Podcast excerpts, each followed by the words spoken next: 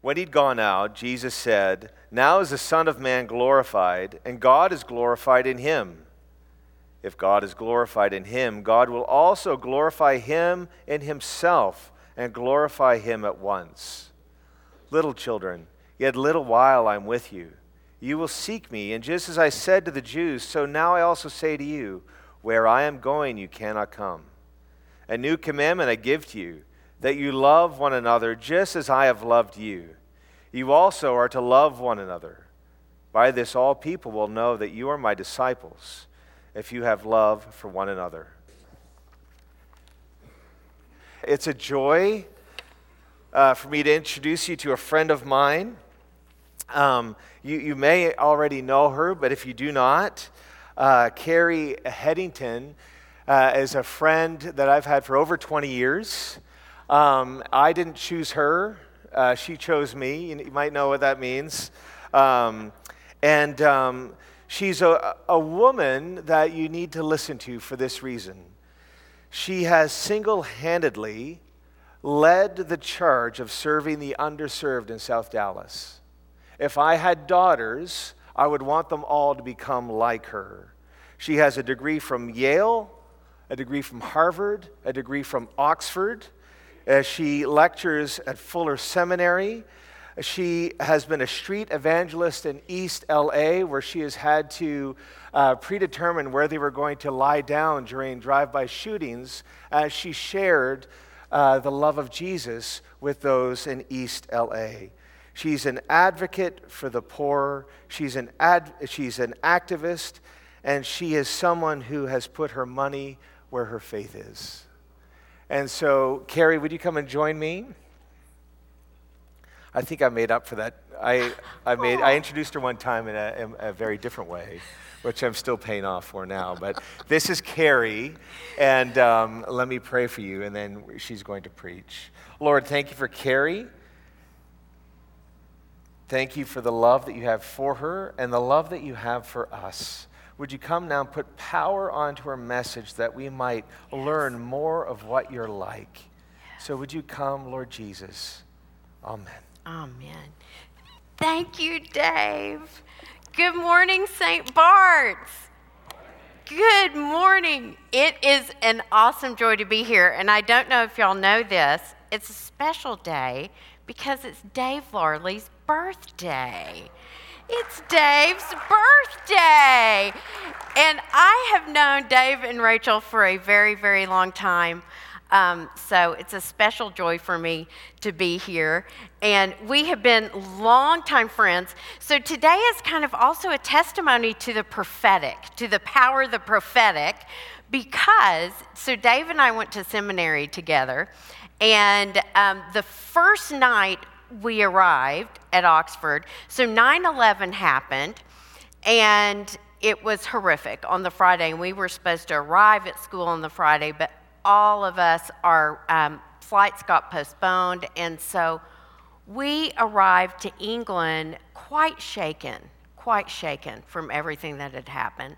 And so they told international students, and this was before um, we had a, an ability on WhatsApp to make international calls. University of Oxford said all international students can call home and you can talk to your family as long as you want. Do you remember that, Dave? So it was, it was really, it was quite a, a shaken time. We'd all been shaken. And we're up, kind of like we're up in an upper room. First night, first dinner, we sit down. Um, I'm totally jet lagged. And Dave had come from Canada, I had come from Texas, and Dave and I, they sat us next to each other. And Dave and I start talking, and out of my mouth, I have no idea why I said this, but I said, You know, Dave, I made this up. I said, Canadians and Texans are supposed to get along really well. And he looked at me and he goes, Really? And I said, Oh, yes, yes, Canadians and Texans. I said, in fact, Dave, after being with you tonight at this dinner, I think you're supposed to minister in Texas someday. Here we are. Here we are. Fast forward three years. So we, we were uh, studying together for three years. Fast forward, it's the night of the summer ball, and everyone was all dressed up. And down in the garden is this most beautiful, radiant woman. And I met her, Rachel. Now, I'm kind of like the big sister to all these younger guys in seminary. So I go up the stairs, I meet Rachel. She's radiantly beautiful, radiant with Jesus. And I run upstairs and I said, Okay, guys, there's a woman in the garden. She is so beautiful. One of you has got to marry her. And they literally, they were all sitting in this room. They all got up, ran down the stairs. And this other guy named Ron got to, to Rachel first. Dave was like right there. So it didn't work out for Ron. Ron married Ruth, who's now a bishop in the Church of England, and Dave got right in there with Rachel, and here we are today, and my three godsons later, and St. Bart's. So it's all good. It's all good. Um, but isn't it amazing how God is so intricately involved in every detail of our lives? I mean, just that night, I have no idea why I said, Dave, you're supposed to minister in Texas. But God speaks to us, doesn't He? And even though it was some 15 years later, here they are here they are. So God is speaking to us this morning. He is involved in every single detail of our life. And if there is a promise that has been spoken to you, do not lose heart. God is at work. Though we may, may not feel it, though we may not know it, God is always working. God is always working. So, uh, we're going to be um, working this morning from John 13, our passage from the gospel reading. A new commandment I give to you that you love one another. Just as I have loved you, says Jesus, you are now to love one another. And by this, all people will know that you are my disciples if you have love for one another. Henrietta Mears, the great uh, Bible teacher and mentor to Bill Bright and Billy Graham and many others said this. She said, Whether prince or pauper, everyone is desperate for an ounce of love. Why? Because we were made by love for love. We love, the Bible says, because He first loved us. Love. But what is love? I love dogs. I love puppies. I love coffee. I love my husband. I love you. I think, especially in the past few years, love has been under siege. And our hearts are so weary the entire planet has been under attack from this dual pandemic, one seeking to ravage our bodies, and one coming internally seeking to divide us as human beings. It's literally seemed like a spewing of hatred out into our world, of division, hatred, wars in our own families, within ourselves, and amongst one another. Um, a friend of mine tells the story of a little girl named Annie, and Annie was this very, very bright, precocious little girl. And um, her mother said to the father, and the father was working from home, Annie, I'm going to, uh, I, I, I, I need to leave Annie alone with you, husband. Can you handle it? And the husband said, course I can handle Annie. Not a problem. How long do you think you'll be gone? She said, About five hours. And he said, Okay, I've got it. I've got it under control. You've been watching Annie for all these days. I got it under control. So, so off mom goes, and dad says, Okay, how am I going to handle Annie? So, um, he says, I know what I'll do. I'm going to, oh, there's a picture of a globe on a newspaper. I'm going to cut up the picture. This will keep her busy for at least like a couple of hours. So he spread out the little pieces on the floor and he said, Okay, Annie, um, I want you to put the world together. You get all these little pieces and put it together. Here's some tape and just tape it. So she said, Okay, Daddy. And about 15 minutes later, she came back and she said, I'm done. And he said, That's not possible. She said, No, I'm finished. And he went in, and sure enough, she had done this. It was brilliant. And he said, How did you do it?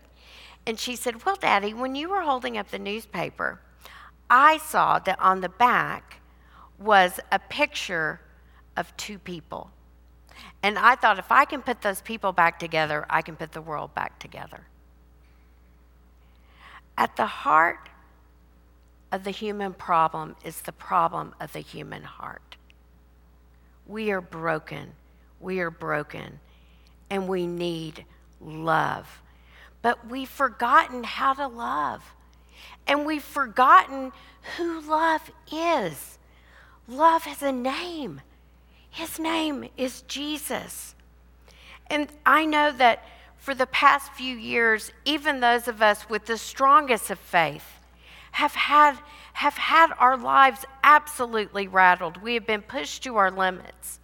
Um, there's a study out of the University of Copenhagen that in 97 countries, um, they looked and the searches on Google, every time COVID increased every 80,000, the searches for God and prayer and who is God and I need help doubled.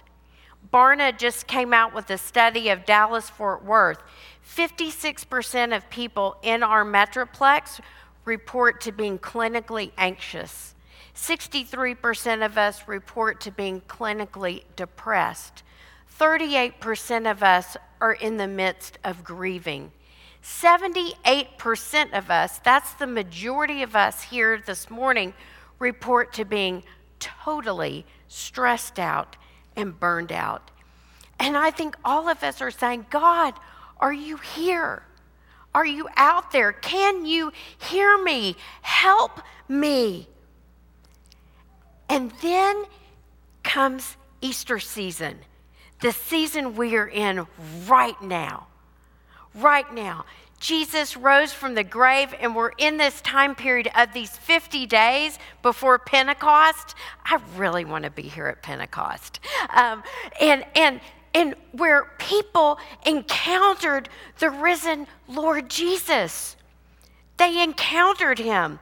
And, and they, that reality of the resurrection points to the reality that God is real and that God is alive and that God doesn't sit removed from our pain, but entered into it in the person of Jesus and defeated sin and death and rose again from the grave so that we could be in reunion with God once again. That is what Easter is all about. And we can meet this risen God. He is alive, and his name is Jesus.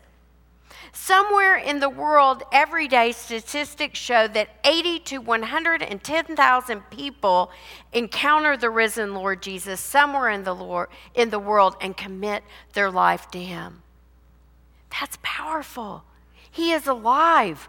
My husband and I go to Malta, and every um, every other year we go to Malta, and it's all these missionaries from North Africa and the Middle East. And my husband said, Take a journal, take a journal, and ask people how they came to know Jesus. And to a person, they all said, one after one after another, said, I had a vision of him.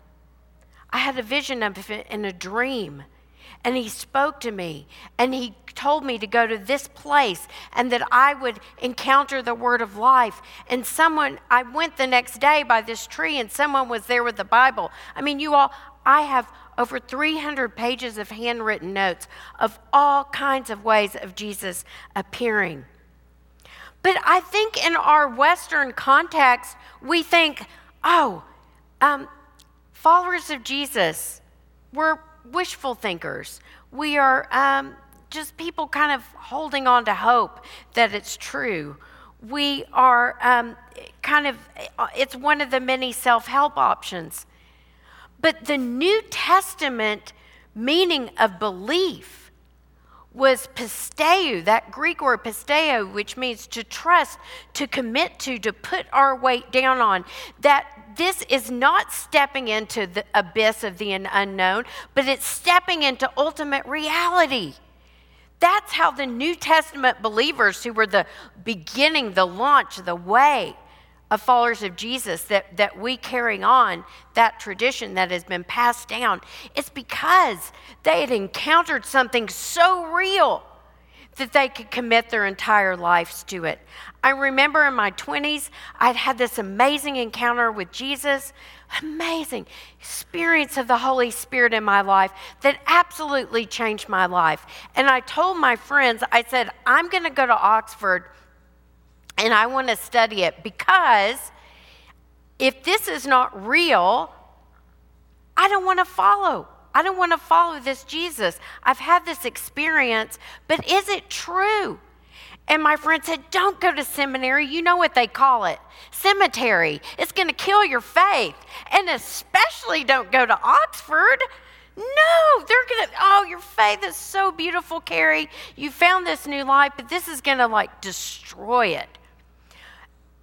And I got there. And I spent three years looking at the evidence for the resurrection, looking at the life of the historical Jesus, looking at the veracity of Scripture. And I left more convinced than ever that Jesus Christ was and is the Son of God. And I said, for the rest of my life, this is what I want to do to let everyone know that God is real and God is alive and God is love and He is here.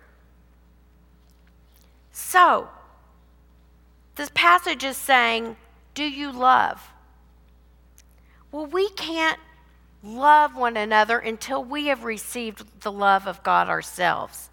Now, I knew this is a story about Dave. He doesn't know it, but I knew Dave Larley before your pastor, before he encountered the risen Jesus and was filled with the Holy Spirit. So I would call it before love. Before Dave Larley before he encountered love. Dave Larley before he encountered love, he was quite religious-ish. He showed up to seminary. He would sit in the back row of chapel every day, often in the balcony. He would heckle sometimes, true story. And he even would like I fell asleep one time. We were having breakfast. He ate the bacon off my plate. Who does that? Who eats the bacon off the plate? He ate the bacon off the plate. Dave Larley, um, I had fallen asleep, it's true. Dave Larley had an encounter with love and became so enlivened in the power of the Holy Spirit. Everyone in the college saw the change in his life. Everyone. And he was so filled with the love, it spilled out of him. And one day in my life, he asked how I was doing, and I said, Dave, I have been battling severe depression since the age of nine. And it's gotten worse over my life. And in my 20s, I was suicidal and have been dealing with it into my 30s, and I just want to get free of this. And he said, We're going to pray right now we're going to pray that the living love would pour out on you and then would bring healing. And so he prayed, so full of the Holy Spirit. And I felt something inside of me break. And this joy started bubbling up. And this joy, that started a healing process in my life that I can't help but tell people what God has done for me. Love transforms. Love is the power that transforms our lives. That love is the hope of the world. And that love wants to encounter us this morning. I just want to read a few testimonies from the New Testament, and then we're going to pray. How are we doing, Dave? On time? Okay. I want you to listen this morning because these are people who encountered Jesus. These are people who encountered love. Jesus, if God is love and Jesus is God in human flesh, Jesus is love with skin.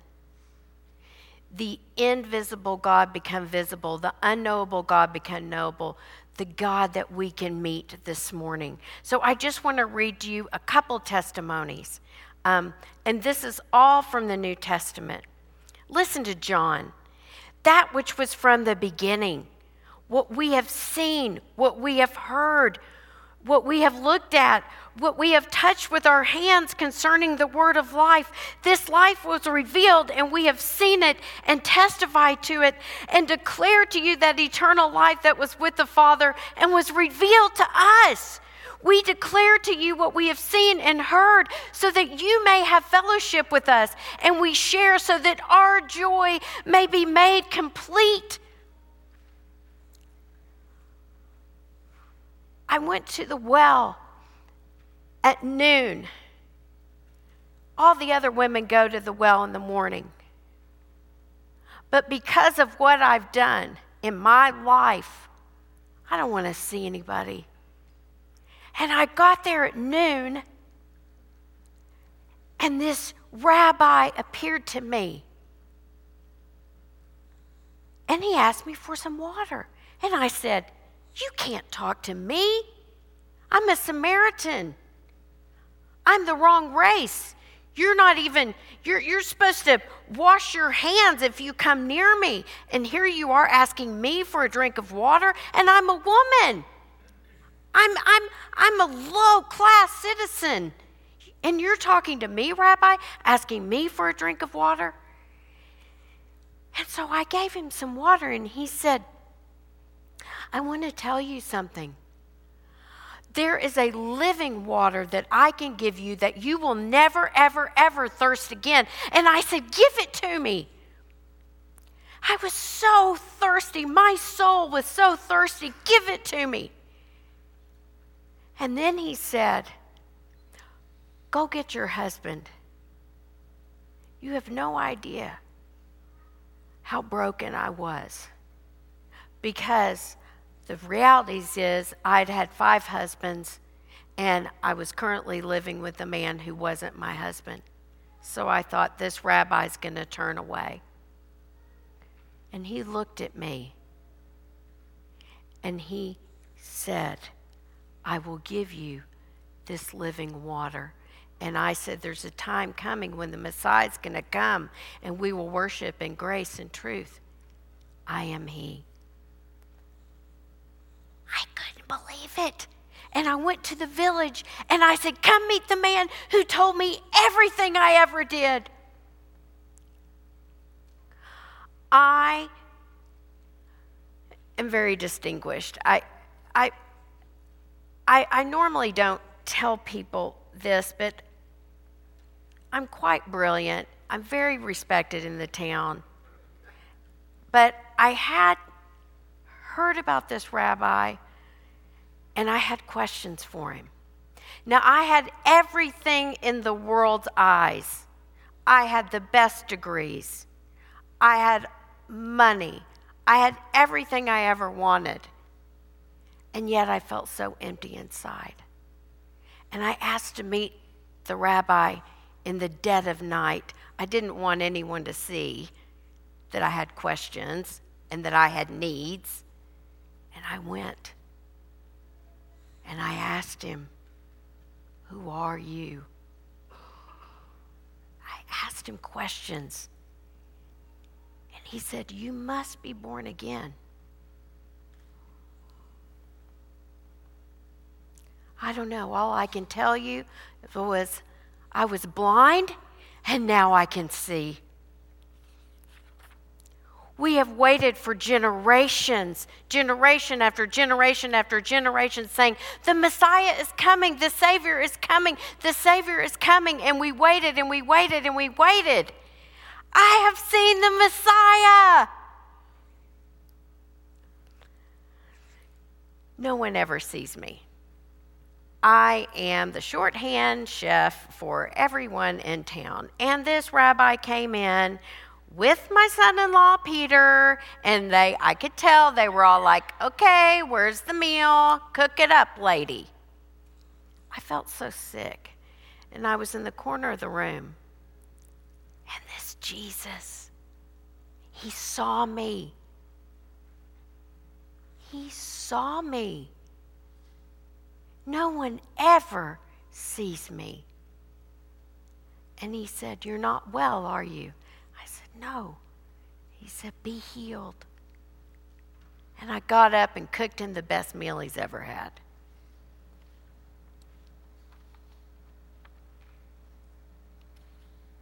I have been despised and hated by pretty much everybody. Tax collectors are the most despised, hated people in town. And this rabbi came in and he walked by. It was the greatest love I'd ever seen in my life. And he said, Follow me. And I had a dinner party that night and I invited all my friends. I mean, you should get to know my friends prostitutes, people who shystas, who take money from others, all kinds of people. And there was this love. We'd never encountered such love before. And we all said, We want to follow you. We want to follow you. Okay, so all of the disciples saw this Jesus risen from the grave. And I said, I don't believe it. No way. No way. No way. You all are hallucinating. And he appeared. He appeared. And there he was. And I said, Jesus, is it you? And he said, Thomas, touch, touch my side. And I put my hand in his wound and I fell at his feet. And I said, You are the Lord. And I worshiped him. I want to tell you my story. We got a snapshot of it. You all have the postcard. I'd had the issue of blood for 18 years. Never thought I could be healed. Ever. But I heard the risen Jesus was in town. And I thought if I could just go and touch the hem of his garment, I would be healed. And so I went. And there he was. And I reached out and I touched his garment in faith. And it, the crowd was pressing in so heavy. And he said, Who, who touched me? And I said, I did. I didn't feel worthy. I was so desperate, though. And he sat and he heard the whole story. He listened to my entire story of doctor after doctor after doctor. And he said, Woman, your faith has healed you. Brothers and sisters, what does love look like? What does love look like? Love is an encounter with the risen Lord Jesus. I love the acrostic L O V E. L, God listens. The scripture says that God does not slumber or sleep. He is always awake. He is always working on our behalf. He knows the number of hair on our head And the Bible says, God says, Call to me and I will answer you. He is always listening to us. He loves us so deeply. Oh, others. The Son of Man did not come to be served, but to serve and give his life as a ransom for many. Jesus died on the cross for us and rose again from the dead, defeating sin and death. That means no matter what any of us have done in this room, God is ready and waiting on tiptoe to forgive us, to cleanse us, to set us free. V, voice. He speaks words over you. Have you heard the words of Jesus lately? The words that say, I love you with an everlasting love. The words that say, You are precious and honored in my sight. The words that say, You are my beloved child. That is who you are. It's not um, um, employed, unemployed, young, old, rich, poor, barren, whatever. That society wants to place all kinds of labels on us. And Jesus is saying to us this morning, You are my beloved child. You are my son. You are my daughter. I love you unconditionally. When you look in the mirror and think, if anyone ever knew that about me, they would run away, I want to tell you, I love you with an everlasting love. That is what I have for you. And E, eat. I want to feed you. Wherever you are hungry, I want to feed you. In the sacrament of my body and blood, and I want to invite you to the banquet table of everlasting life. That is love. So I want us now in this moment for all of us on your card, where do you need to be touched by the love of Jesus? He is longing to meet with us. Where do you need to be touched? Where do you need God's love? Just like I asked Dave, Pray for this depression. I want healing. Where? And we're going to take a moment and write it, and I'm going to have Dave come up and um, we'll close and just seal these prayers. Seal these prayers. So take a moment. Where do you need a touch of Jesus?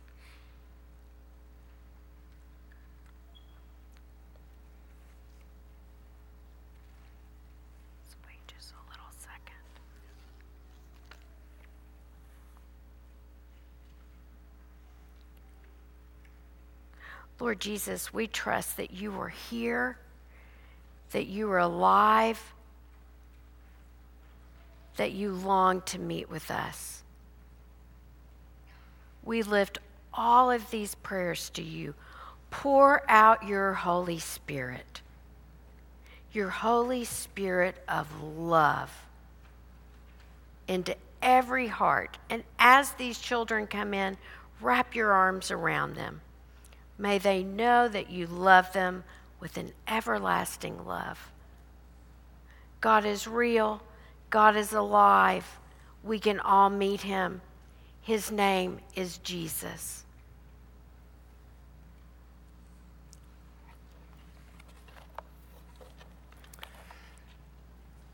Just as um, Carrie was preaching, thank you, Carrie. Wasn't that great? I mean, she wears pink better than Chris or I ever could. So uh, that was, that is pink, I think. Anyway, thank you, Carrie. As she was speaking, there was just, uh, we heard read in our um, reading from Revelation um, the, those powerful verses that the Lord is making all things new. And to the thirsty, I will give from the spring of life. And there was a sense of, as she was speaking, that there might be someone uh, who in their work life, it feels like you've hit like a dead end. And the sense was that the Lord wants to make that new, either renew a situation or make a new way for you. And then the other was, to the thirsty I will give from the spring of life for free.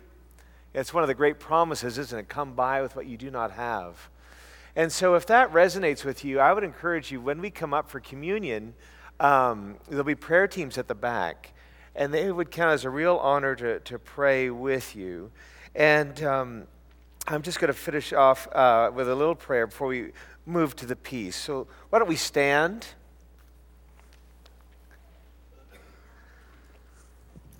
But Lord, we thank you for these words we've heard about the love that you have for us. And even now, we pray for anyone in our midst who feels that they're maybe at work or in some part of their life, um, things have come to an end. And we pray, Lord, that you would make things new. Or either renew the situation or make a new path.